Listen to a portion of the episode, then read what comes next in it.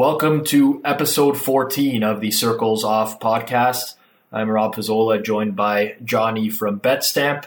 And this week is going to be uh, an interesting week because we're actually recording two episodes this week, and they're both follow ups to last week's episode. So uh, we got some positive feedback last week, but we spoke a little bit about uh, Doug Kezirian's win, um, roughly 300K on an NFL draft prop, and we're going to bring in Doug to talk about that a little bit more uh, and elaborate on that story a little bit more, um, and hopefully discuss the state of content um, sports betting content right now uh, in the media. And then we're going to record another episode with our good friend.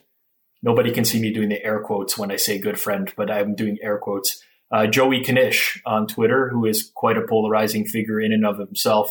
Uh, we're just going to go through his sort of day to day in betting, what his motivations are, and uh, I'll probably rag on him a little bit in terms of some other topics, including his push ups competition and refusing to pick up dog crap when he takes walks and stuff like that. So we'll be doing two interviews this week. But um, Johnny, it's fight week, I should say.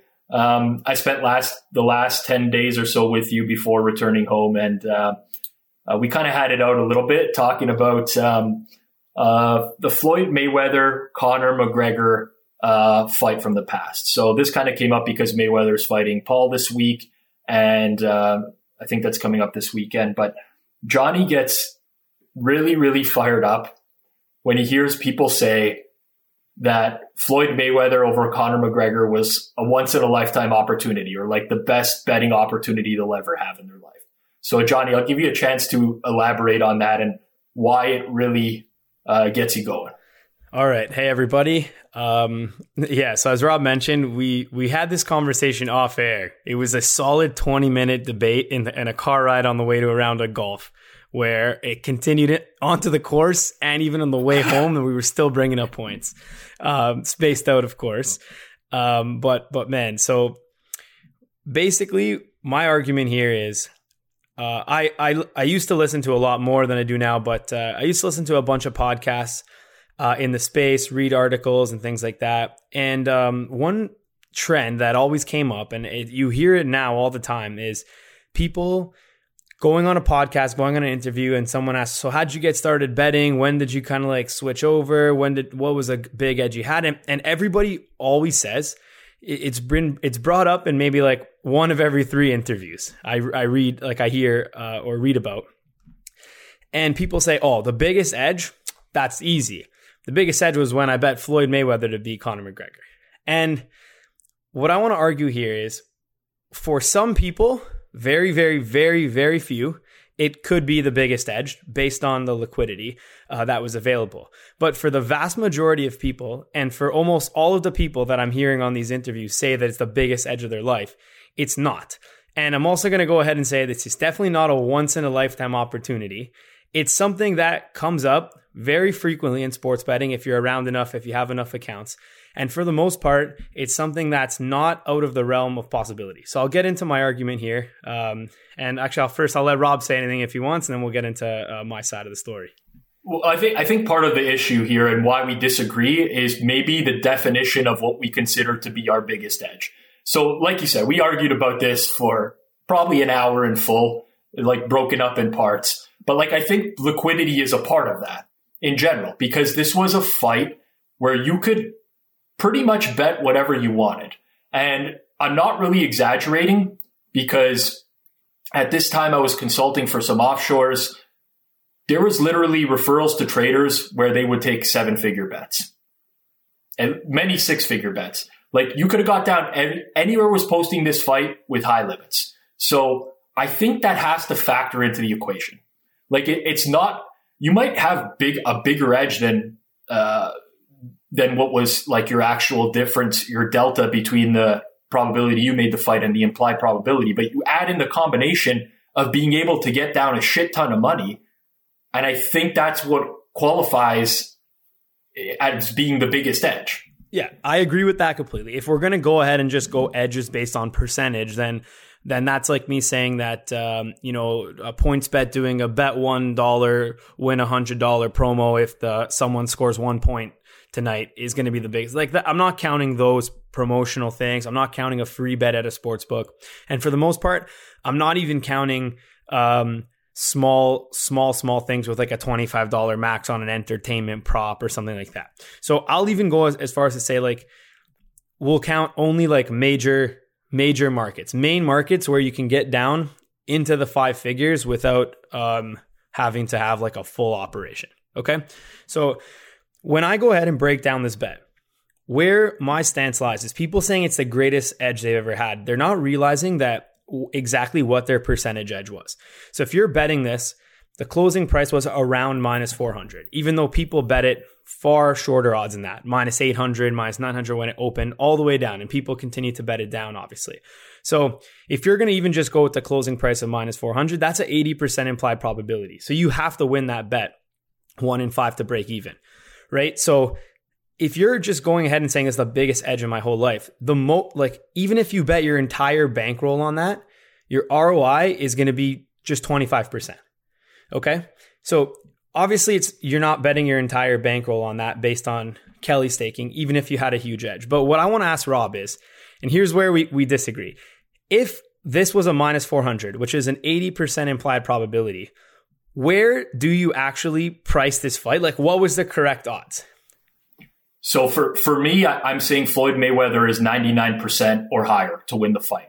So for me, I mean, if you're taking 80% uh, true no, implied probability, and you layer a 99% true probability on top of that, and you run that through a Kelly staking formula, you should be betting 95% of your bankroll.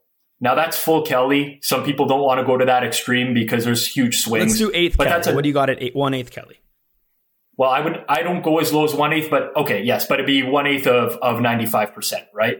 So you're looking at much smaller bet size. I completely get that for me, and this is for sure where we had the biggest argument, was that I'm saying there is virtually no chance that Floyd Mayweather is losing that fight if he shows up to fight.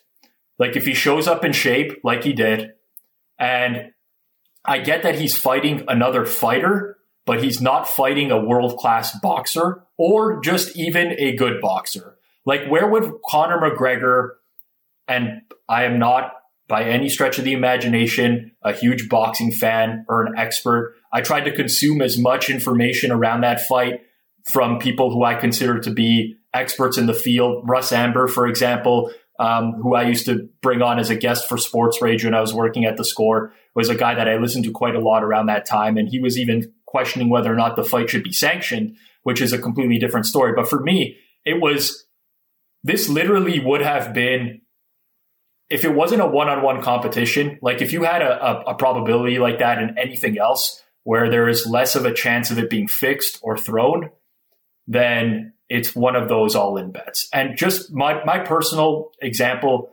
is that I parlayed Floyd Mayweather with everything that I could for months. Now someone would say, well, that's not that's not the same as risking 95% of your bankroll. It's not. But remember that for a couple months, everything I bet on was tied to Floyd Mayweather.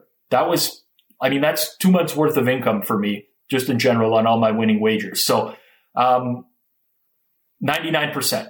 That's what I say. Like, I, I think that's a low ball estimate. Okay, like, so 99%, you're making it around like minus 100,000, minus 90,000. Okay, so I, w- I would disagree with that, but for the sake of the argument, I won't even disagree with that. If you're going to go ahead and say there was a 99%, so Floyd's going to win 99 and 100, doesn't really make sense. There's like he's only had 49 career or 48 career fights at the time I think it was anyways or 49 yep. all against all against professional boxers. Well I mean on the most way them, up like most of them really, won convincingly. You don't really you don't really okay sure fine. We'll go ahead and say he he was a, he was a very big favorite. But just even in the like it was a boxing match. So like you know what I mean? Like you, you rarely ever see fighters go off at minus a hundred thousand, regardless of who they're fighting. And you see a lot of guys facing quote unquote tin cans. When when Tyson Fury comes back from being overweight and he's in good shape and he's facing a tin can, he's like minus six thousand. And this guy who he's facing is literally put in the ring as a, a punching bags, as a, a tune up fight, as they call it. So and again, yes, he's a professional boxer, but he's not really uh, going to beat Tyson Fury.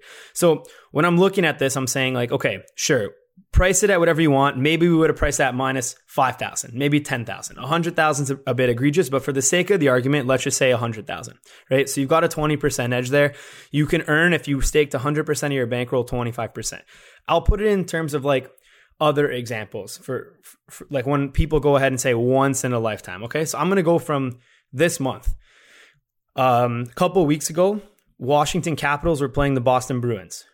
Opened up short plus money, plus 101. Closed. And so what happened was this was the last game of the season where the motivation factors for both teams are not there because of the fact that they're both secured in their playoff position and the seeding doesn't matter for them. So Boston goes ahead and rests, Boston Bruins go ahead and rest their entire team, other than three starters. So they're literally resting all their best players Marchand, Bergeron, ba- a triple backup goalies in. You have like essentially an AHL roster being fielded. Uh, and the Washington Capitals play their entire team, including Nick Backstrom, who's their top line center, who was previously injured. So you can tell there is some motivation there. They're playing their whole team. So I go ahead and bet that from short plus money all the way up to minus 15, 20, 25. Close is somewhere in the range of 225. So in that scenario, we're not talking about being able to get down $100. That NHL major market game, you can pop Pinnacle, CRIS, every PPH, every offshore will have odds for that game at around that price. So when we're looking at something like this, it's getting down for 99.99% of the people the same liquidity that they'd ever be able to get down on Floyd. So I get it. You're saying on Floyd they would have took a million dollar bet. On this they would not have. And I'm agreeing with you there. But how many people, especially people on these podcasts and articles, were actually popping a 1 million dollar hit anywhere? Which is it's unlikely. There may have been a few groups and I can even ask around. I don't think anyone would have popped in the range of like a million plus. Um, you know, outside of one or two people the the likelihood that that happened is very low. I think part of the reason why is because it's it's a boxing match. So again, it's like first of all, there was really there's no guarantees that when when you get into one on one individual stuff like that, you start talking about match fixing or people throwing fights. Like that thing is always a likelihood. So for sure, from that point of view, and it's easy for me to say in hindsight, Floyd Mayweather fought to win, which he did. Um, but like, it's not really comparable. Like, think about okay, think about the Washington Capital situation you're talking about. They closed like in the minus two hundreds. Really, realistically, you could have got a plus one hundred, but it, it, was on the move over the course of the day. But let's even say plus one hundred, um, which is fifty percent uh, implied probability, and you set that line at sixty five percent. At full Kelly, that's a thirty percent of your bankroll wager. At full Kelly. And we're talking about a hockey game. Like, if people recall how that game was won, it was in the last second on a fluke shot out of the corner. That game was sure, very that, close that to going overtime. Matter. It doesn't matter how the game was won or like what the outcome was. I'm talking about strictly like opening versus closing line, what you could have played back at. So like in that scenario, staking 30% of your bankroll at a plus 100 wager, you're making 30% of your bankroll. You would have to risk 100% of your bankroll on Floyd Mayweather to make 25% of your bankroll. So all in, if as long as your bankroll is not three million dollars, if your bankroll is anywhere in, I would say, well, let me give a good number here. If your bankroll is four hundred thousand, four to five hundred thousand or less, then the Washington Capitals would be a bigger edge than Floyd Mayweather. And and we're assuming obviously you're getting the plus 100. We're also assuming Floyd's 99. No, so th- this is why I'm going to argue. So I get it. This is why I'm going to argue that. Right. So this is why I'm going to argue that because you know that that's not the case you're not getting plus 100 as your average price. Here's the difference. If I wanted, if I wanted Floyd Mayweather minus 350 at Bovada, I could have got referred to a trader and made a seven figure wa- wager. People be like, oh, that's absolutely insane. It actually happened. You could have done that because they had so much liability on McGregor in that fight that you could have pretty much gotten whatever you wanted.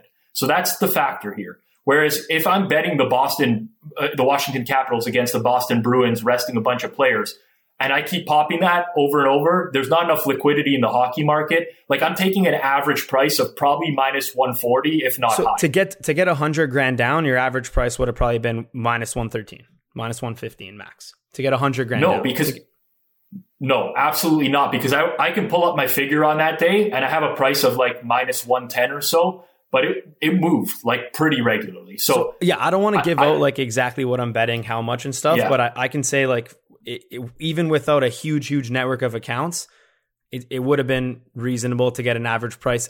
I mean, let's call it even minus 120, but 140 okay. would be too much. 140 would be popping it even at minus 200. Okay, so now let's say I, I wanted to get a million on um, a million on on McGregor or sorry on Mayweather minus 400 to win two so yeah, to win 250k. Yeah, not a problem. Now to get 200 to win 250k on that same hockey game, I'm basically taking an average price that is much worse to the point where my Kelly stake is like 15% of my bankroll. Exactly. And that's why I said that if you're if your bankroll is under four or five hundred thousand, you're unaffected. If your bankroll is t- uh, five million, then absolutely the Floyd Mayweather edge is going to be the biggest edge you've ever had because of the liquidity and because you could have literally referred to trader five million dollar bet, five five different sites, million, million, million, million, and there you go. So I'm agreeing with you there, but if your bankroll is like a hundred thousand, fifty thousand, two hundred thousand all of these things are going to be unimpacted. Your Floyd Mayweather edge is not the biggest edge. And again, what I'm comparing this to is just a simple edge that I've had over the past 30 days. So I'm not even talking about like my best lifetime edges. I've had significantly higher ROI edges in that. We're not even including like line errors that you're able to pop. Um, we're gonna bring on Doug Kezirian here. I don't think his edge was as big as this, but there's many scenarios in Vegas like legendary stories, people being able to, to hit them for like half million, 600K, 700K on stale lines or on, on wrong errors, right? So I'm not even discussing those. I'm just saying a regular major market that would pop up, right? So now let me give you another example. If LeBron James is out, uh, and Anthony Davis is out, and then the Lakers are resting their starters because it's a regular season game. Let's say a game versus who knows, okay, Dallas, for example. Lakers go from minus eight uh, down to pick them right? So if you were able to pop the Mavs plus 500, plus 400 and get down 10, 20, 30 dimes, that's again way bigger edge than the Floyd Mayweather thing. Uh, obviously, assuming that your bankroll is in the range of, you know, the 4 to 500k and not in the range of the 4 to 5 million. Make sense? But don't, yeah, I, I, it does. But don't you think hindsight plays into it a little bit? Like when people say that was the biggest edge I'm going to have in my life, it's knowing that Floyd Mayweather showed up to fight.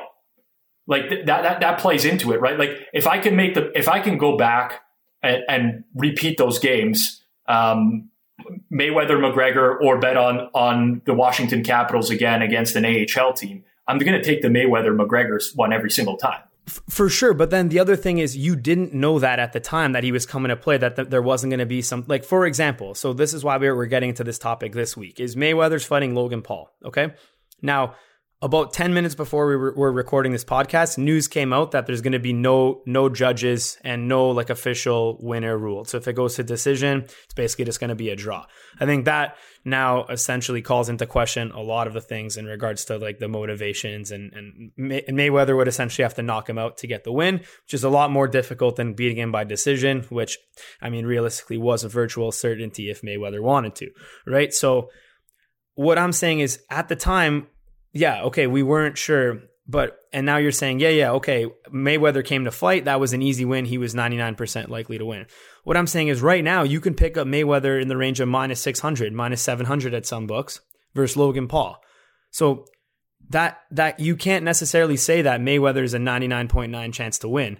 If he comes out and he's in great shape and he starts trying and he's like the like yes Mayweather's much much better than Logan Paul and he he would likely beat him 100 out of 100 if he's actually in shape and if he's trying but you don't know that going in as well so like at the time it's easy to say um, you know, this was the biggest edge after the fact. But right now, like you have another scenario to do this, but no one's going and popping this. Like no one's betting 100K on this. Mayweather, Logan Paul, does it count towards Mayweather's official record?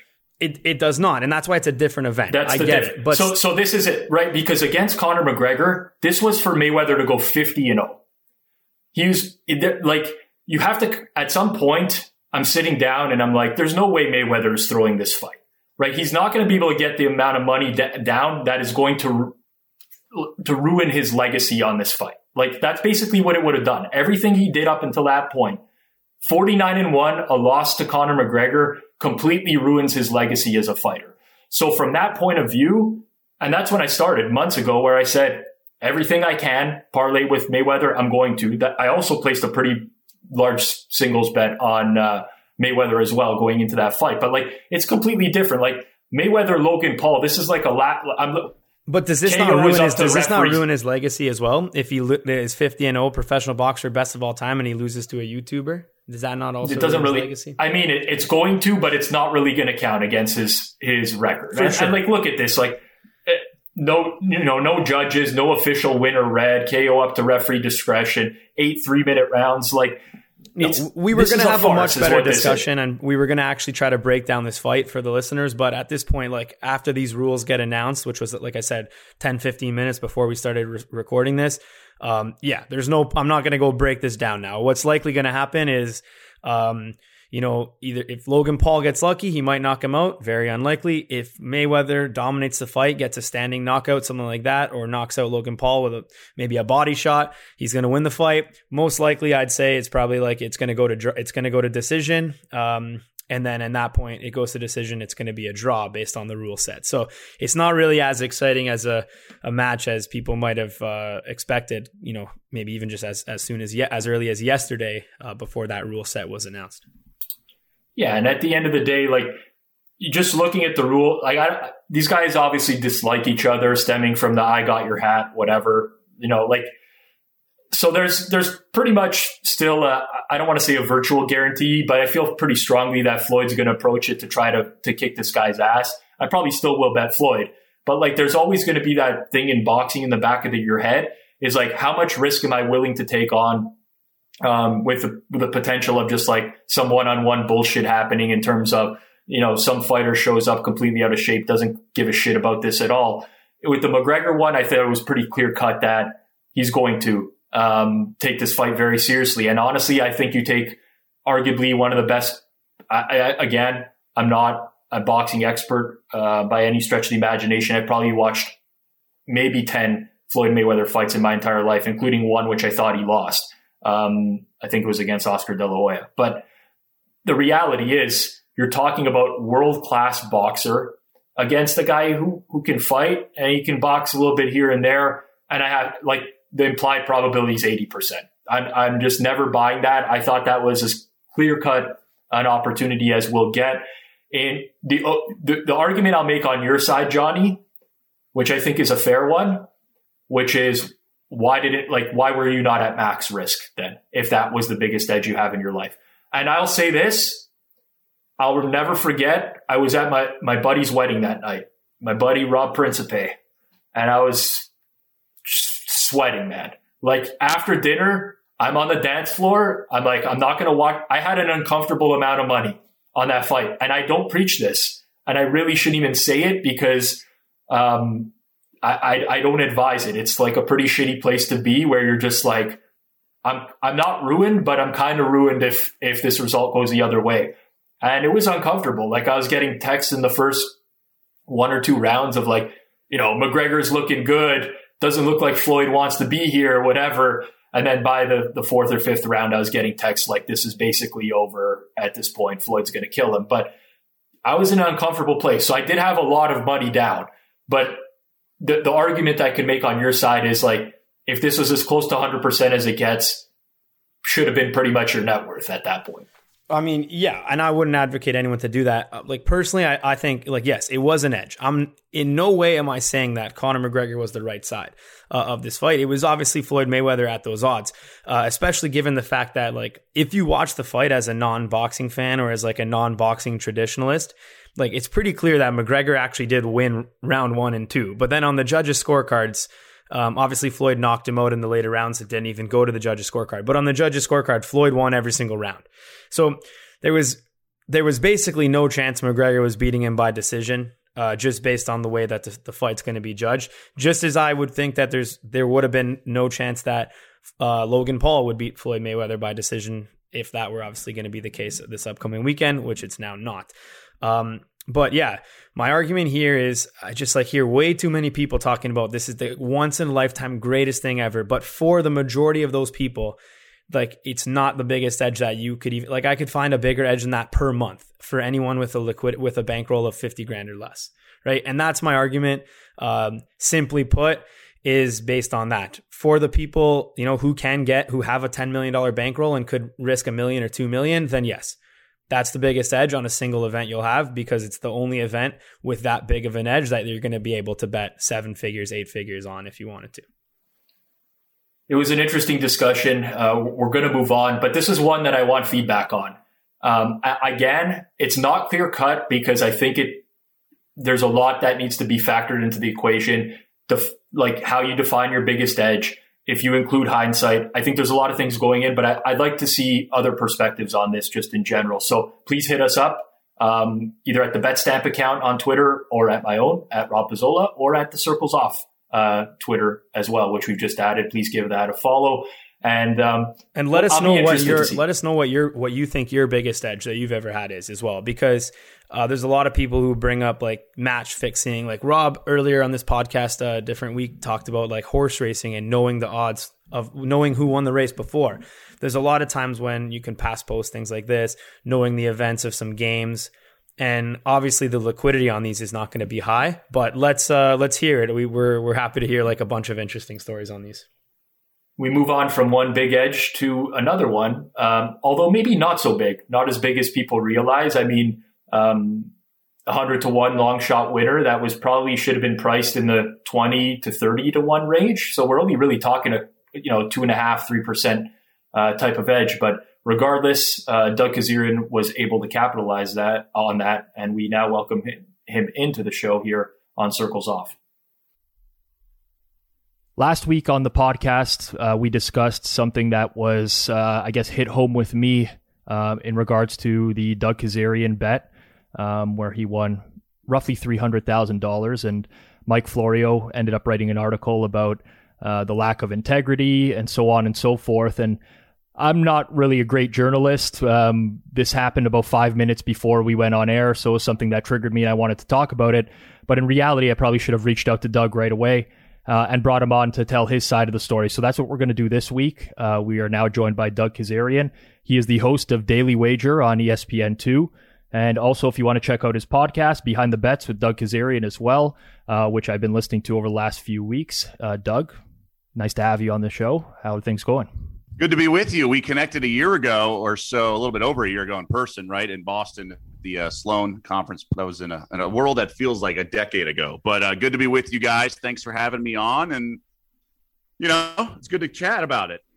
All right, Doug. Let's get right into it. So, um, what what let, let's start with you telling the story of because obviously myself and Johnny were going through it last week. We kind of know some details of of what went on here, but a lot of it was speculative, and I apologize for that if we didn't get the story completely right. But let's let's delve into it. You won roughly three hundred thousand dollars on a draft prop. Walk us through that process. What was the prop? Where did you bet it? Um, basically, let's go through it. Well, no, it's a fascinating uh, conversation. I wonder if you know it's going to be sort of like not a tipping point, but I, I think in the long run, there's still like lingering stigma around gambling, right? Like to the to the outside world, right? You guys are obviously immersed in the space. I'm immersed in the space, but to the outside world, there's still this like underlying, and it's like anytime this stuff happens, it's like, you know, oh, must be shady or whatever. And then you know, there's people saying we have to have rule like sports betting wasn't invented three years ago with the U.S. Supreme Court ruling. I know you guys are in Canada, but in terms of uh, U.S. outlets, like it's been going on forever. If there's shady things going to go down, they're going to go down probably off the grid. Like I say every year, there was probably a college basketball game last year that involved point shaving. Now, much like there was probably stocks bought that involved insider trading last year in the stock market. Do you shut down Wall Street? No, you just have more regulation, and it is what it is. So I, just think people this the the instinctual sort of shadiness is kind of something we need to get comfortable with, like not automatically going there. Um, when Mickelson won the the PGA, was it you know did someone have inside information on that? Obviously, in sports contests, we're more comfortable with that versus this. But you guys touched on it on your pod a week ago. But anybody with half a brain would know that something that hits in the second round is not inside information. It's just not. Like I understand the optics would be uh, if something were very different, like the fifth overall pick and some random guy like Clelin Ferrell a few years ago with the Raiders, that would be sort of fishy if someone works at ESPN or if someone is lives in the city where the team is drafting, like the Raiders. So I, I get it, but not. I mean, it's just like very. Think people, especially outlets and stuff, need to be careful just labeling someone like, you know, inside information being shady. Uh, it's just it's just a it's not a safe place to go. And I'm not talking about you guys, but there's other places. You just you shouldn't do that in general. And uh, not only is it an attack of my integrity, it's an attack of my intelligence. If I had inside information, I'd probably get someone else to make the bet. I wouldn't be that dumb. So in, in a funny way, it's like almost an, an attack on my uh, my intelligence more than anything. But so here's the deal. As you guys know, the draft is very fluid and it's a very unique market, right? And I, I used this example yesterday on my pod, but tonight the Clippers are playing the Mavericks. And the line is seven. It's gone up to seven and a half in most shops recently. It's not going to close like two unless there's an injury and like Kawhi scratch or maybe him and PG. The, the, like the, the Mavericks are not going to go off as the favorite. But we see that kind of volatility in the draft market, especially when lines are posted like a month out. Um, I know a lot of books did it about a month. I know the guy I worked with a lot here in town, like he was betting stuff the Super Bowl week at one of the one of the books in town. So there's so much uh, wide ranging. So a lot of these indexes are established like months in advance, and it's pretty crazy. And so this index was for the safeties, and obviously, as we all know, Tyson Campbell played corner at Georgia, and he was in this safety uh, index. And look, he might play safety in the NFL. He played safety in high school. There's obviously that sort of not hybrid, but there's some there are some players who are in different position groups at different books, whether it be lineman, defensive lineman, or linebacker, and then obviously the safety corner thing. And this is not Trevor Lawrence listed amongst offensive linemen. Right. And so what happened is, you know, he and I compare notes. He's a pro bettor. He is the sharpest guy in terms of the draft. He's been doing it for years. He's almost like a scout who also happens to be a pro bettor.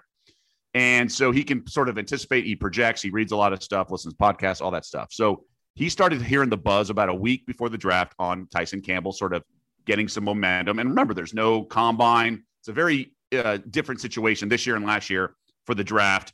There's not that in person communication, drinks at night in Indianapolis where uh, scouts and draft analysts can talk to various team personnel. So it's just been, it's tough. And obviously, the back last 10 picks of the first round are not as accurate as the first 10 picks, right? Mm-hmm. So it was just like a perfect storm, and you'll see more of it. And basically, Campbell opened at 60 and a half about a week before the draft at Circa here in town as his over under. So that means like basically a late, late, late second round or third round pick.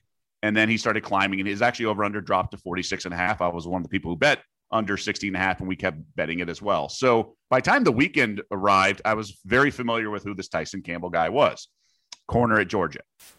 And then Monday night, I'm looking at all the apps because stuff, again, changes so much. We saw the day before the draft what happened with the third overall pick with the Niners and going from uh, Jones to Lance as the favorite, or maybe that was draft morning. I don't remember. Mm-hmm. So, you know, I see, I did like a double take, but I see this index and it's like Campbell's 100 to 1 in this index.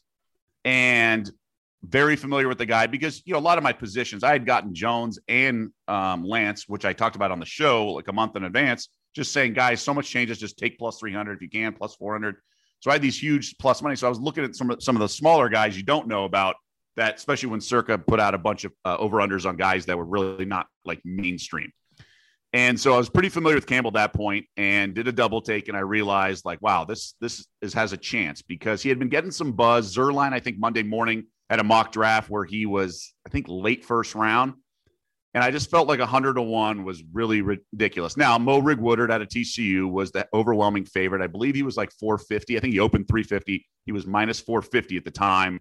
And then there was a couple other guys, one guy out of UCF, and then another guy that was like two to one or six to one. So the, second, third favorites were two to one and six to one. So a bunch of other guys were 100 to one and then some.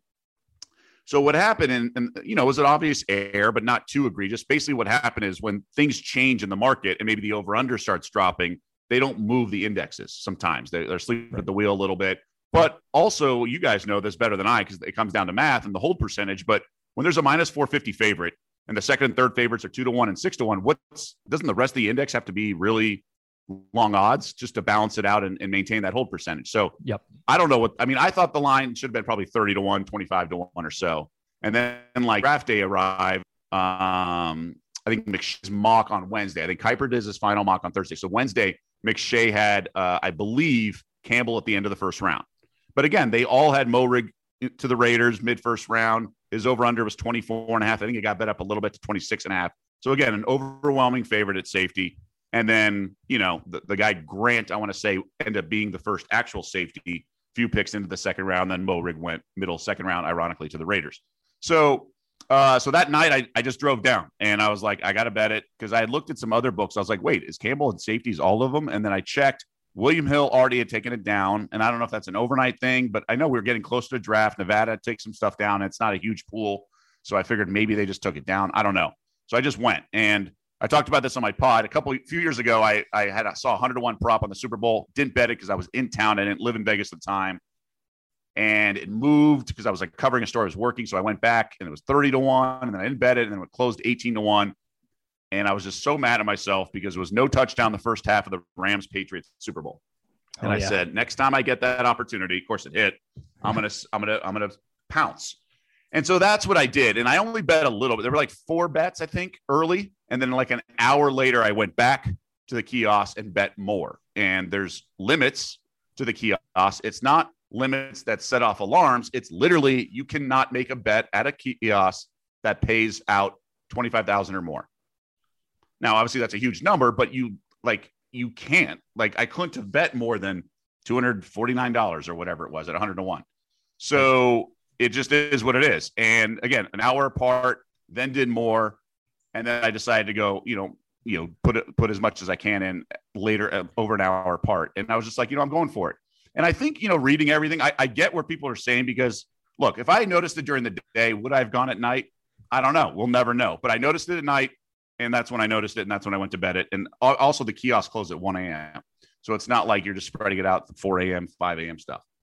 So I, I guess my question is, and I think this is really interesting, and I want to ask you guys this: in this day and age where we now have, I don't know, 25 states that are legal in the U.S., 24 plus DC or whatever the count is and you see these Twitter accounts tweet out a bunch of like, hey, we just took this bet. Mm-hmm. The Atlanta Hawks, 10 grand to pay one and a half million. And all this sort of pushing that we pay out big, we have huge handle. You read all these stories that the NFL draft is generating tons of handle. Now I know the safety prop probably isn't the same as the who's going to go third overall to the Niners prop, but at what point is it not on the, the, bettor? Like at what point do, are we just allowed to fire when you have these huge corporations that are pushing all this like payouts and all this other stuff and they want handle and they're frankly giving away money on some promos so like at what point is it like not on the bettor yeah doug incredible points you make here um, i did listen to the segment on your podcast yesterday where you did talk about your side so we we actually were a little bit wrong in the way we broke down the story last week, again, based on the articles we read and how it was presented. So it's good to get your side of the story. Um, I think what we had talked about last week was what Doug did here was basically catch them sleeping on a line air and hammer it away, which, you know, again, is fine to some people and is not fine to some people. But clearly what happened here was um, you know, odds didn't adjust fast enough. Book hung a line, did not adjust it as the market was moving. It, hung around for way too long, and Doug was able to hit it. So one thing I want to touch on for any listener here is when Doug said that he actually rebet it over an hour later. So basically, what what Doug is saying here is like he bet it. They didn't even move it. At that point anyone's free to fire away. There shouldn't be any question here as to if this is a if this is legitimate if he if it's a line error. It doesn't matter what time of night. It doesn't matter when the bet's placed what kiosk it's at if they hang a line and it's available for a hit, you pop them once, that bet should stand. If you wait another hour, pop them again, like there's no excuse as to this is a mistake here. There's no insider trading. That bet's available for anyone in the world to make, not just somebody who works at ESPN or might have info, uh, you know, under the table. So I think you know, in terms of your last question of when is it time for, you know, the books to just step up, I think it's now. Like if we're going to advertise all this stuff, um, you know, like you said, better bets a million, mattress Mack bets, you know, X amount of millions on the Astros or things like that. We have to be able to, you know, accept that there's going to be bets that are placed by anybody, then they could just fire away if they want to hang the line. That's basically the main thing, in my opinion, that separates offshore with legal books right now is the ability to void a line and not. And if that goes away, then like, you know, what's the point of playing onshore? Yeah, I, I for me, it's it's I'm not too sure how the kiosks work. Like this isn't really up my alley because I don't do much betting in, in Nevada or anything along those lines. I might have bet through a kiosk like once in my life or something along those lines. So I don't know how quickly that information from those bets gets relayed to a trader. In in theory, it should ha- be happening in real time, right? The the book should be able to see their liability in real time. So if you're hitting them for potentially, um, if you hit them four times, Doug, for potential win of close to 100K, somebody on the sports book should see that. And in this instance, we don't know if someone did or not, but the likelihood is that someone saw it and they said, this isn't enough of a liability here for us to move the line, or we're willing to take this sort of liability to the point where you're able to repop it later on. So it's just a, for me, a, a matter of, of risk management with the sports book or not. Now, personally, I'm used to betting offshore. It's where I've bet for the majority of my life. And I've always had to kind of calculate um, in my head, is it worth it for me to bet this? and risk either getting free rolled, which can't happen in the regulated market, uh, but you know, number two, lose the account potentially. Like if I take this, if I take it bet MGM for 100k here, am I never going to be able to bet there again? So I'm interested in the follow up now, Doug, as to whether you're still allowed to bet there. Was you know when you went to cash your tickets, was there any sort of um, you know did anyone say anything to you about this? Call you a, like a, a, a slime ball or anything along those lines? I just no, there was confusion, and and I went to a the non-hub office, so it was like, and by the way, no one recognized me. It was Derby Day. It was crazy. Baseball was already on. People were firing. There was like a buzz in the crowd because it was like uh, probably more mixed uh, guy, female, female, male ratio in the mm-hmm. book than there normally is because of the Derby. There were some crazy hats and and so the guy like they were like because you put in the ticket it says not a winning ticket so they called over and they were like really apologetic they said, hang on, give us, you know, they take us 20 minutes. They're like, all right, we're not. So they took a bunch of um, copies, Xeroxes of uh, the tickets, and then tried to figure it out. And then it is what it is. So I, I then I called some odds makers and bookmakers in town, a couple of them that I know, and asked them, gave them the play by play. They're like, yeah, this is like a no brainer because basically, if he's not listed in the corner index and he's only listed in the safety index, then they're offering a bet that can't win, right? right. That's against yep. gaming rules. And I think our listeners should know that gaming nevada gaming i can't speak for other states and i can't speak for offshore world and uh, it's a different world actually but nevada gaming is like the most fair thing there are so many legendary stories if you know enough people out here that you hear a second half line a team that's minus 20 is listed as plus 20 just operator air and things like that and some people will to your point weigh do i do it and then risk it and stuff like that sometimes they'll try to curry goodwill and say hey just a heads up you have the wrong number here or a guy whose MVP odds are a thousand to one instead of a hundred to one, an extra zero. But if the ticket is printed and you leave the counter, it's not me in my position. Like they cannot void a ticket. So the tickets are good, 100%. Right. And then, especially if you look up the house rules, the house rules are the p- player's position for the draft is exactly what we established them at as. Doesn't matter what they say on the broadcast. So open and shut case. Odds makers were like, yeah, you like you couldn't even have written it better for yourself. So right. So I knew, and then eventually they're like, "Sorry, how, you know, we we apologize." I just think there was legitimate confusion on their part. I think they were caught off guard because it was taken down uh, that night. But like by the time I got home or by the time I was falling asleep that night, they had removed Campbell off the index. So I just think there was general confusion. Again, crazy week, draft, derby, bunch of other stuff going on. So I, I, just think there was general confusion. And again, by the way, that's why I didn't bring it up on air. I but I did talk about the fine print. I talked about the ACC over five and a half. That if some some books include Notre Dame because Notre Dame mm-hmm. last year specifically played in the ACC during the COVID season. So, uh, but that's why I didn't talk about it on air because it was like something that lasted essentially three hours in my world. Right. But so uh, yeah, I'm not banned at all, and they were certainly they were actually apologetic. They're like, sorry for the you know mix up. We didn't realize you know the situation, and all good. And they could not have been friendlier. Now, um, but so for people saying, oh, your job made it, you get no, like it's anyone, anyone. There was there's no like Eh, you know inside world that the outsiders don't get a it literally now sometimes you have to go to gaming sometimes there's stuff like that there's hearings and things like that but usually that's like some dude who got lost a bunch of money playing roulette and thinks he got wrong and then he lose gaming is like the most fair thing for you know it's not necessarily pro bettor but it's it's just fair and outcomes are always like the most logical outcome. Yeah, this one's really interesting because you go to cash the ticket, they feed it through, and it says not a winning ticket. So what that would probably indicate to me is that um, there was probably an error on their end in the back end somewhere where they didn't realize that they actually had Campbell listed as a safety. And internally, they probably thought they had him listed as a corner or something like that. Some sort of miscommunication with the way that the odds were listed.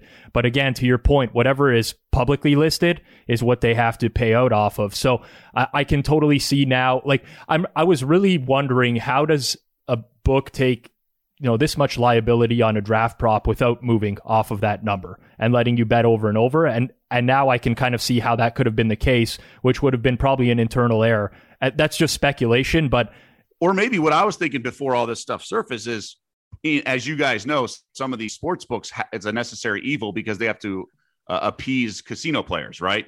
They did it's like a nec- you know they just have to keep the book around in case someone wants to fire a big bet on the Monday night football game, right? While they're playing Pai Gow or blackjack or craps.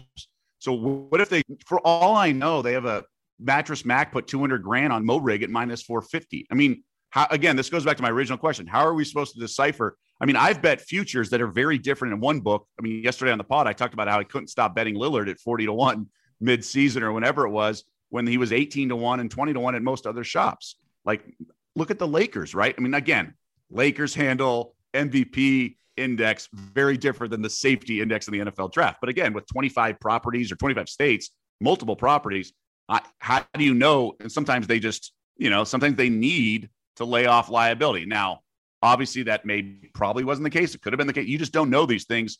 But you're right. I, I would imagine someone would have moved it off that liability. But I don't know how these huge corporations work either. This is not a mom and pop shop. I agree completely, Doug. It's it's almost as if like you know what I mean? Their back end their chart how much action they've taken on the site is not public knowledge right? So if we're gonna we we shouldn't as bettors have to be responsible for why is this line here? Is this a mistake? Is this what they want? Like in the offshore world if you had bet that in the offshore world 99.9% chance that wager is getting voided if you if you bet anything that's even smells like an incorrect line on most offshore books they're to void it um, and I mean, that's just the reality of the offshore game. But the main differentiator of the legal, like if you go on DraftKings website right now, it says like bet safely and securely legally with DraftKings or something along the lines of that. So the, the main differentiator that the legal books are trying to push is that we're not going to steal your money. We're not going to do shady stuff. We're not going to cancel your bet, stuff like that. So I, I truly believe like a book, especially a legal book, should never be able to cancel a wager regardless. And if their tech is not up to standards or if they have people inputting incorrect lines, they need to make a better review process. There, there's so much money being bet into these things, like you mentioned. It's not a mom and pop shop, one bookmaker who's writing on a on a chalkboard by hand, and then he wrote the wrong number. Like they have to get better tech, and they have to make sure it's up to standards. Otherwise, like you know what I mean, like the offshore industry is going to keep moving further and further ahead. Yeah, and yep. and also like the live market, right? Like it's I've had live bets canceled, and it's just like bogus because some European skins will have the home team on the top line, and you're just trying to move fast and pick off stuff, and it's like how many times? Have, I mean, I've bet the wrong team sometimes over all these years, and it's you don't get that money. I mean, you're right. It's like card laid as a card played should should literally be the motto. Now, if you can, I've I've had been able to cancel a bet before because the line didn't move, and I was like, dude, I just bet the wrong team. You know, so there are ways like there's a little bit of sort of you know ambiguity on that, but um, I don't know. Like I, I think it's a fascinating topic as this world expands, the betting world, and again here in the states with so much legalization, you wonder. I mean, look, there is a dialogue between a lot of the known clients at sports books and then the house, right? Sometimes they'll be like, "Hey, we're willing to give you more of this team if you want." or whatever. There's that back and forth. And Rob, you've you've talked about weighing sort of the the pros and cons of a situation uh, by picking off a number. And you, you, I don't know, like, should I get that not all just hey the the you're not walking into a deli and all the prices are on the board, but you kind of should in a lot of ways.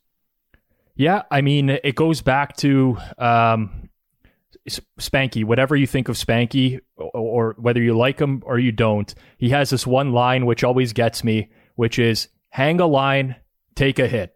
And I, I really think that's what sportsbooks need to get to. And that's the one nice thing about the regulated market, just in general, is that they hang a line, they take a hit, and that's just the reality of it. Now, unfortunately, the, the, market has become saturated with sportsbooks that are not willing to take a big hit, and they're going to limit you fairly quickly to small wagers.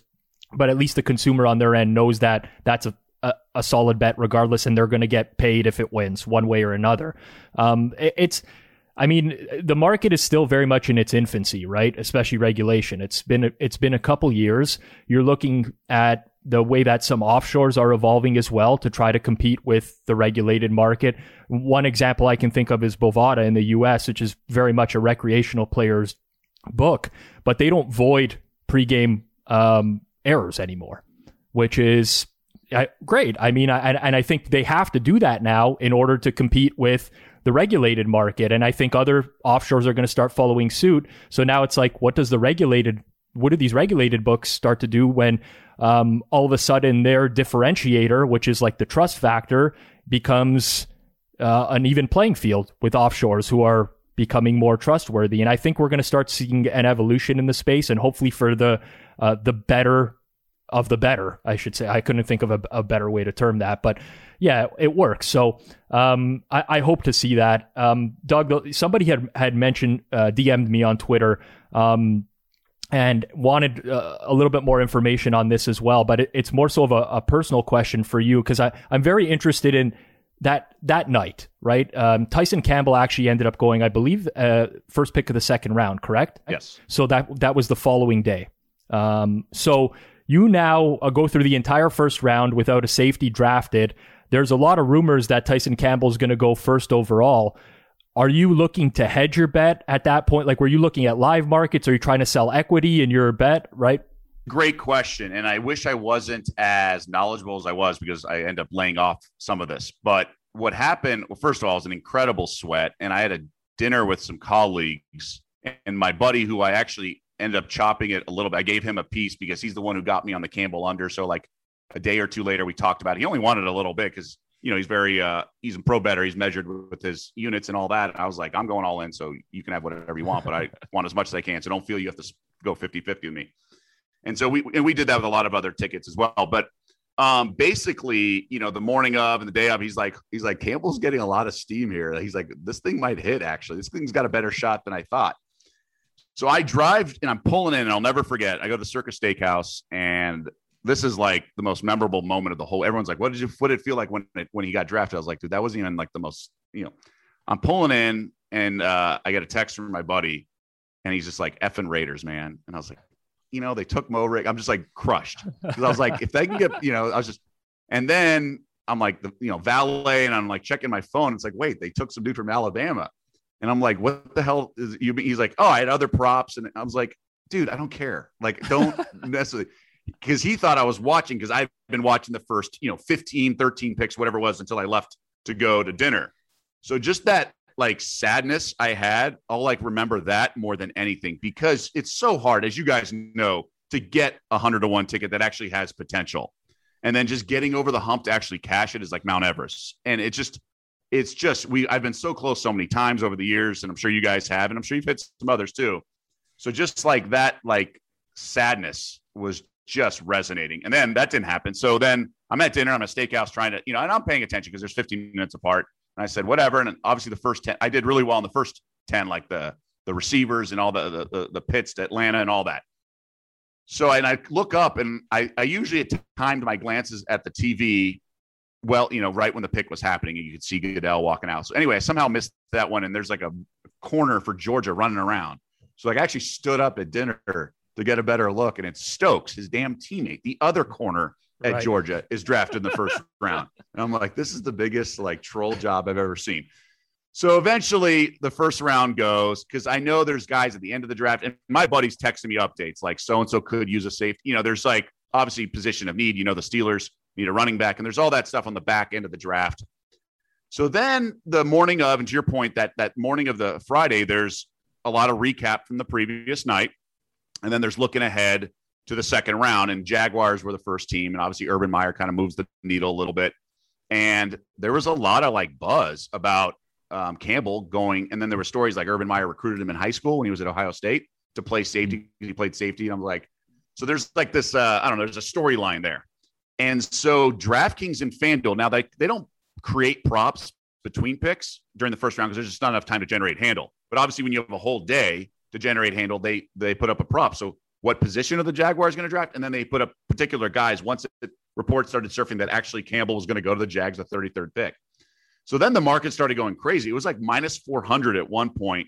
So then we decided like let's let's hedge some of this. So I actually yeah. in some in, through some people was able to offer people a very enticing price at Campbell at you know certain price to uh, go 33rd overall, and then we were to take in the no basically. So we made side bets and use the market of FanDuel and DraftKings separately to people who wanted to just be an advantage player. And that now I don't know if people, you know, the market of, you know, two books on one guy to go is a little different than, you know, week seven in the NFL uh, uh, on Sunday morning, right? Like it's just, it's, it's a very loose, loose, loose number. So there was a little give and take, but we were just trying to lay off something, take a little bit of, at least a little bit of guaranteed money. And then of course we lost our hedge bets. Um, but we were happy to pay that out. Obviously I, I certainly was. And so, but definitely um, we had some guys who were willing to do a lot in the last minute backed out. So it wasn't that big of a hedge we laid off. We, we could have laid off a lot. And then we laughed about it like an hour. It went up to right until the draft started. People were like on the fence because like they weren't really sure. They're like, well, it, you know, if your ticket gets voided, is it still gonna like? We're like, this is a separate deal. It, yeah. it all, all all all goes no matter what because there was a chance we could scoop both. To be honest, yeah, you right? Could have hedged double hedge. If Campbell, right? If Campbell doesn't go, and then some other team more. trades up or whatever, you know, craziness. So I, I, and also I didn't want I felt bad because I wasn't try, I was like bringing them an offer. I didn't want I, part of me didn't want them to lose because I didn't want to feel like a hustler, right? I was like, here's what's going on. I told them the backstory, and then the guys I knew well enough trusted me. They're like, okay, I get what you're trying to do, but it wasn't right. like you know I had inside info because I knew that they weren't going to take Campbell or something like that. Well, congrats on the win for sure. I think I definitely agree with you there on not taking the draft prop mid day one two market at DraftKings and FanDuel as efficient. So, well, yeah, I wasn't getting ha- four to one on the no. Prices. Let's put it that yeah, way. Exactly, but uh, no, it's a, it's an awesome story. I'm glad you could clear it up. I don't know how much time you have, Doug, but I wanted to ask uh, one more question in regards to a topic we had earlier uh, on this podcast a couple weeks back. It's in regards to um, sports betting and the mainstream media. So no one, I guess, better to ask than you, being a host for one of the largest networks in ESPN. Uh, what we had discussed before was fusing the difference between somebody who knows how to bet and actually bets, and then somebody who's talking about betting um, on a day to day basis. So this is no no shot directly at you or anything like that. In fact, uh, likely the opposite. As I, I, spoke last week on how I was like gained a lot of respect for you, knowing that you actually did go bet, find something of value, and and and do it. Not just a guy who kind of like talks about it. But I do know for a fact there's a lot of people on different mainstream networks who talk about betting, give out bets, you know, the whole shebang, and then a, either don't bet themselves or two are, are clear losing bettors. So I wanted to ask you about if you can, you know, give your thoughts on this. And then also just if you want to give a little bit of background on you as a bettor, like where do you think you fit in the system? Like I'm not sure exactly what you're betting and stuff like this. This was obviously a really sharp move, but where do you think you are in the, the betting spectrum, so to speak? You know, it's it's a great, it's a good question. It's a good topic because media companies are obviously expanding and we will find eventually the sweet spot uh, that's the right amount of content for the viewer and what the appetite of the viewer is, right? And that's what we're all trying to sort out. Now, when you do second screen experiences like we did some betcast, that's different. That's on an alternate viewing option, and obviously you can be kind of roll up the sleeves and be more immersed in the betting uh, lingo. But when you are Monday Night Football, you know how much it's kind of like they went through this with fantasy, and so what's a saturation point? What's the sweet spot while having um, certain advertisers and things like that. And, and, it'll work out the kinks. Like any sort of market correction, you're going to go overboard and then come back a little bit to a certain extent. And I think that, that, that kind of also fits with the with the talent, so to speak, as well, right? So the if the in the in the expense of being oversimplified, you have people that have been on air for a while, people who have bet a while, who don't have on air experience, and the on air people don't have on uh, betting experience. And so they're like, what's better for the viewer, right? Like the guy who knows everything, but like you can't understand it because he's uncomfortable on air, or the guy who's really smooth on air, but doesn't have necessarily the, the, the chops of the betting space. Again, that's oversimplification. There's obviously more than just a binary situation. And so I think what's what's really important, I think, for the consumer, the viewer, or whatever, to just kind of understand that you are watching people talk about sports betting. And I think that's the most important thing. And I think the viewer, excuse me, the people on air should really only share what they are doing or what they think. So on our show, we have people who bet, like the main kind of consistent people. But we bring in, just because we're at ESPN, we have access to a lot of people, reporters courtside. I want to hear what information they have. Now, they're not saying take the Lakers minus six, but they're giving information. I also want to hear what Tim Legler has to think. Um, how Steph Curry is going to go? Is he going to go off in this game? What kind of defense? And I don't mind asking him, do you like over five and a half made threes? Like you're a former three point shooter. You won the three point shootout. Now, is he saying, you know, bet the farm? You don't want them getting two in the weeds, but like, Do you expect him getting double teamed and be passing more, or do you think he's actually going to get looks and maybe go off? So there's there's going to be a, a like the Venn diagram where it's all going to kind of overlap, and some people can kind of play in that space and some can't. It's my job to sort of filter that a little bit, and if we go overboard and kind of segue and transition. But uh, I, I do understand what you're saying, and I do think I think just kind of playing the long game, and I and I think people at home also like the concept of a show about gambling, right? It's not necessarily pick center, it's daily wager, right? We're not just ripping through picks, we're talking about the future. Like I thought the Lakers, what's happened to the Lakers Suns series price is fascinating to me, right? Starts with a seven seed, having the most liability or second most liability in the championship futures market. Don't have home court. They opened as a what plus or minus 300 favorite, then went closed at like 170 even before the first game. They're an underdog in game one, go to a favorite in game two without anything changing in terms of venue or injuries then a big favorite in three because of CP3. Then they're minus 900 on the series price. And then they go to an underdog after losing as a six and a half point favorite at home because of the AD injury and then losing home court. So I think just talking about that is interesting, right? Not even giving a pick per se, but we led yesterday's show with that because it was fascinating. And then we did a retreatment about, you know, halfway through the show. So I think there's a TV component to this, much like, uh, I mean, if you look at sort of the ESPN uh, blueprint, if you will. There's Sports Center, and then there's side shows like PTI, Around the Horn, and then there's all these sort of different types of shows about sports. And I think eventually that'll happen down the road. We'll have, you know, Daily Wager can be the Sports Center, if you will, and then there's other shows. We have a digital show, we have podcasts. And so some will be more focused on picks, some will just be interesting, kind of entertaining people. Uh, and um, and then there'll be sort of the like math guys. I think there's like a lane for every person. There's sort of the old school handicapping, which is I'm much more in that camp than I am maybe the modeling. Like I don't model, but I respect the models and I want to aggregate. And I typically do that. I talk to odds makers. I, I, I like to aggregate information. But I think I'm also just different in that I worked in Vegas for seven years. I did a drive time betting show on radio. Uh, we did all this on. I had a website. We, I did daily picks on my local sportscast. I did all this stuff. Then went to ESPN but most people only knew me as sort of the talking head, typical host at ESPN, but they didn't know I had this like betting background. I did all this other stuff. And then so obviously I was a natural fit and it worked that I had sort of the training at ESPN prior to the show. But I think it's a work in progress to summarize, a work in progress. There'll definitely be some head scratching comments. There'll definitely be some head scratching choices of people. But I think in the long run, they'll get it right because they usually do. Like I believe in the invisible hand component to things, but it, sometimes it takes a lot longer than you would think. Yeah, I I mean, different content is going to appeal to different people in general, and you're always going to get people at the extremes who are saying, you know, this is absolutely great. This is all I'm looking for is daily picks, or this is absolute garbage because this guy doesn't bet for a living, or so on and so forth. So you're never going to be able to appease everyone.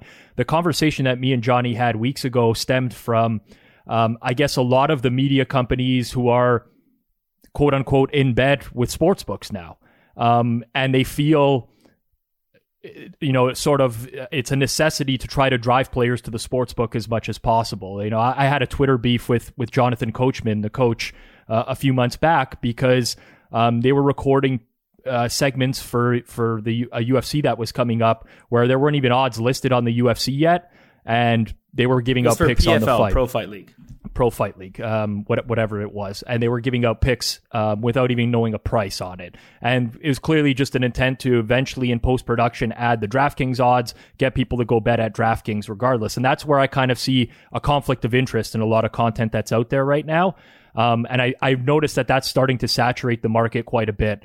Um, at, at, least in the in the platforms that I consume, which is largely largely Twitter, I would say. But um, I don't know that there's necessarily a solution to that because there's obviously a lot of money on the table here uh, with with partnerships with sports books in general and a FanDuel or DraftKings. At the end of the day, they're paying sponsorship money to try to get as many players as possible. That's why they're investing here. So I, don't necessarily think there's there's an easy solution to it. Um, Doug, at least ESPN has a lot of money behind it just in general, and there's I, I don't know the the backstories of of whether there's partnerships or not, um, but that that's at least my perspective of the space right now, where I, am seeing um, so many people just being driven to sports books, entertaining personalities with large followings um, that aren't necessarily the, even bettors themselves doing content around betting just to drive uh, players to sportsbooks. So that's something that I hope will change at some point, but I don't necessarily uh, see it happening at any point in the near future because it seems to be like sort of just this arms race right now in terms of um, books putting a lot of money into marketing budgets and spending as much as they can trying to get players in the door. Yeah, I mean it's a it's a the main goal is client retention, right? Right now with a lot of the sports books, and then here in the U.S., it's definitely DraftKings, FanDuel, one and two, or one A, one A, one B. But I, I think it's interesting. So you know, I, I really got this solidified when I was talking to odds makers about you know the load management in the NBA. It's like, how do you put up a line overnight? Are you just like a headache? They're like, it's a headache, but honestly, we get two way action and everything. It's more of a headache for the bettor. Mm-hmm. So I I, I want to steal that and kind of apply it to, you know, uh, people giving out picks in like media content for a sports book. It's like, well, if they respected the bet or the guy picking or the girl picking, then they wouldn't want people going to their site to make those picks. But like the, they're going to move it, so it's all like they just want two way handle. Most places, I can't speak. I mean, some people take positions and implement that into their lines and, and will take a firm position. But for the most part, like they don't care if like their media guy or whatever they want to call it is giving out 100% winners because then they're going to move the market and it's just eventually it's going to be they just want the clients and the customer acquisition phase right um, now i don't know too much of how it all works and you know to your point there's like celebrities pushing but uh, it doesn't been with like every brand and commercials like there's always a. am uh, trying to think uh, you know, when I was growing up, Tommy Lasorda was big on, uh, was it Weight Watchers or one of those sort of Slim Fast, maybe a Slim Fast it was when I was a, growing up in LA as a Dodger fan. Now, I think he actually used it and he lost a bunch of weight, but that doesn't always happen to be the case. There's other situations where there be beer commercials or whatever clothing lines that, yeah, they're paid to wear that. But didn't Tiger back in the day scratch out the ping on his putter? The ping he had all those years, and it's just t- because he didn't want to use the Nike putter, he wanted to use the ping one, but at least he took out took away the ping logo. So that's going to happen. Uh, a little bit of misrepresentation all the time. Yeah, I, I agree there. I think that that's fair. Um, where I've always had a problem with it is like it's different with I think branding, uh, and I actually come from that background, like working for brands and things like that. But if if you see Snoop Dogg in a in a Corona commercial drinking a Corona, and then you buy Corona because you, you saw the recognition there with Snoop Dogg, it's not really harmful uh, to you uh, purchasing a Corona instead of a Miller Lite or something like that, whatever it might have been. But when you look on ESPN and you see whatever uh, Kelly in Vegas giving out a pick that is not a winner, and you now perceive that to be a winner, uh, it's very dangerous to be, you know, betting based on things that you you believe are super true and in reality are not. So, um, I mean, these are how is it ES- pitched as super true? I mean, if if it's a conversation goes back to my original comment, this is what I'm doing, and I and I stress when we're on hot streaks or whatever, I, I actually you go over the top even more. I go, all I'm talking about is what I'm doing. I'm not telling you should do anything. You're watching a TV show about you know people communicating and conversing about what they're doing. Uh, and this is what our best bets are. This is what I've played the most, you know, and I'll talk about it. I've said, you know, like there's some futures. I said I've I bet this today. I bet this last night. I have this in my portfolio or whatever. I'm not necessarily telling someone they should go do that. And I agree, and that's why it wasn't. It's not necessarily um, a disservice on, on you specifically. That's why no, no, no. I, I, I just think that's important for people week. to recognize. I think right. that's yeah. what people. It's not about hey, you know, we're not sitting there with a 900 scroll number and yelling absolutely free guaranteed winners. Now I know you're not accusing us that. I'm just saying. So the majority of people of should shows, realize that, but you're right. They don't always. So I think the majority of shows though are more towards the what I'm saying. So for example, I'll give you a clear example on the network that you work for would be uh, a guy by the name of Yanni the Greek who is on the UFC broadcast. Now I'm not sure if he's employed by ESPN directly or by UFC or whatever it is, but he gives out picks for every UFC event.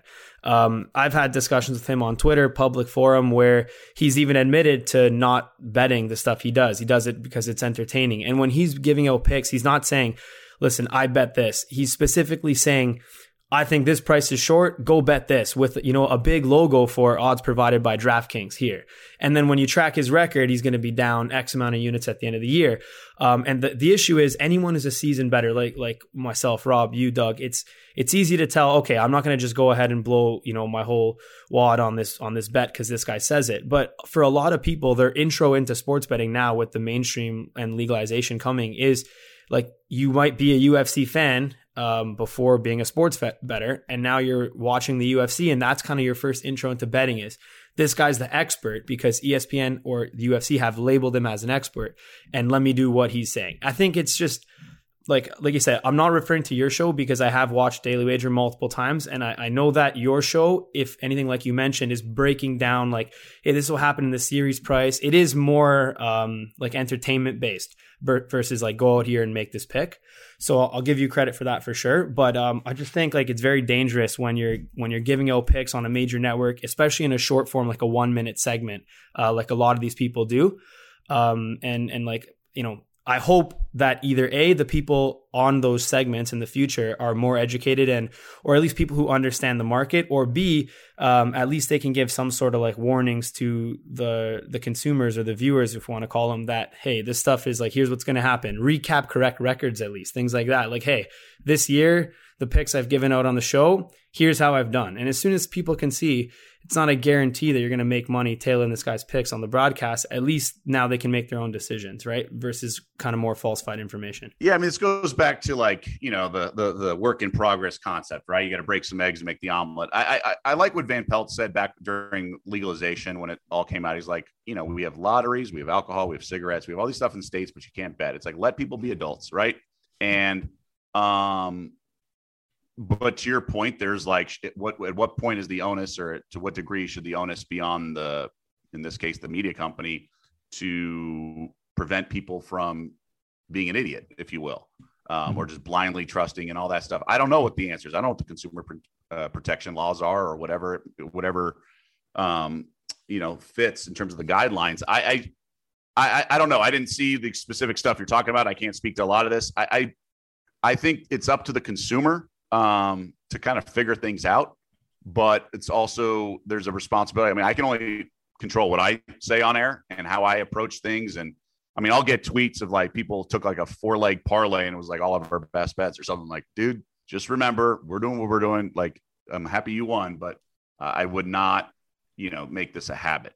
But I don't know. There's an entertainment component to this, right? So you guys are looking at it like a, a market, right? Like a portfolio and and a grind and, and, and money management. Other people like are going to spend X amount of money on entertainment, and this is their entertainment, right? Like that's more the European model, 100%. if I'm not mistaken. Recreational. So, yeah. Yeah. So they kind of like, you know, it's like watching Springer to a certain extent, right? Like, why is that, why was that ever allowed? Right. Like, right. but it's, it's sometimes you need your escape or sometimes you need your guilty pleasure. And maybe for others, it's sharing a parlay with some buddies on like a 10 leg parlay that may well, make that's not positive EV. Right. Well, we appreciate your honesty, Doug. Uh, I mean, this kind of devolved into an, another conversation at, at, the end here. Yeah, and and I agree. You're you're in the media, and uh, I, I, mean, we cited some ESPN examples. Didn't really mean to go down that that road, but I, I appreciate your honesty just in general. Um, but this has been a, a great conversation. I mean, uh, I'm glad we brought you on here to to um, give the details of last week um, and fill in some of that speculation that we had. And your your take on uh, the media side of things is definitely interesting. With you being in the media, you're someone that I respect. Um, just in general, and same with you know Johnny mentioned this to me last last week as well when he heard the stories. It's like you know it's pretty cool that Doug was able to to take advantage of this uh, this line like he did. So we appreciate the time and and your perspective and um, best of luck. Say hi to my uh, my friend Joe Fortenbaugh on the on the panel there. I, I do miss uh, uh, talking to him pretty regularly as well. But um, thanks for joining us this week, Doug.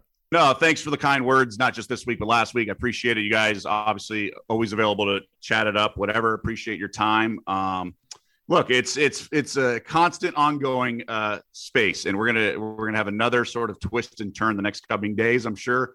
But it's fun. Uh, it's fun to talk about them, uh, and thanks for having me on on.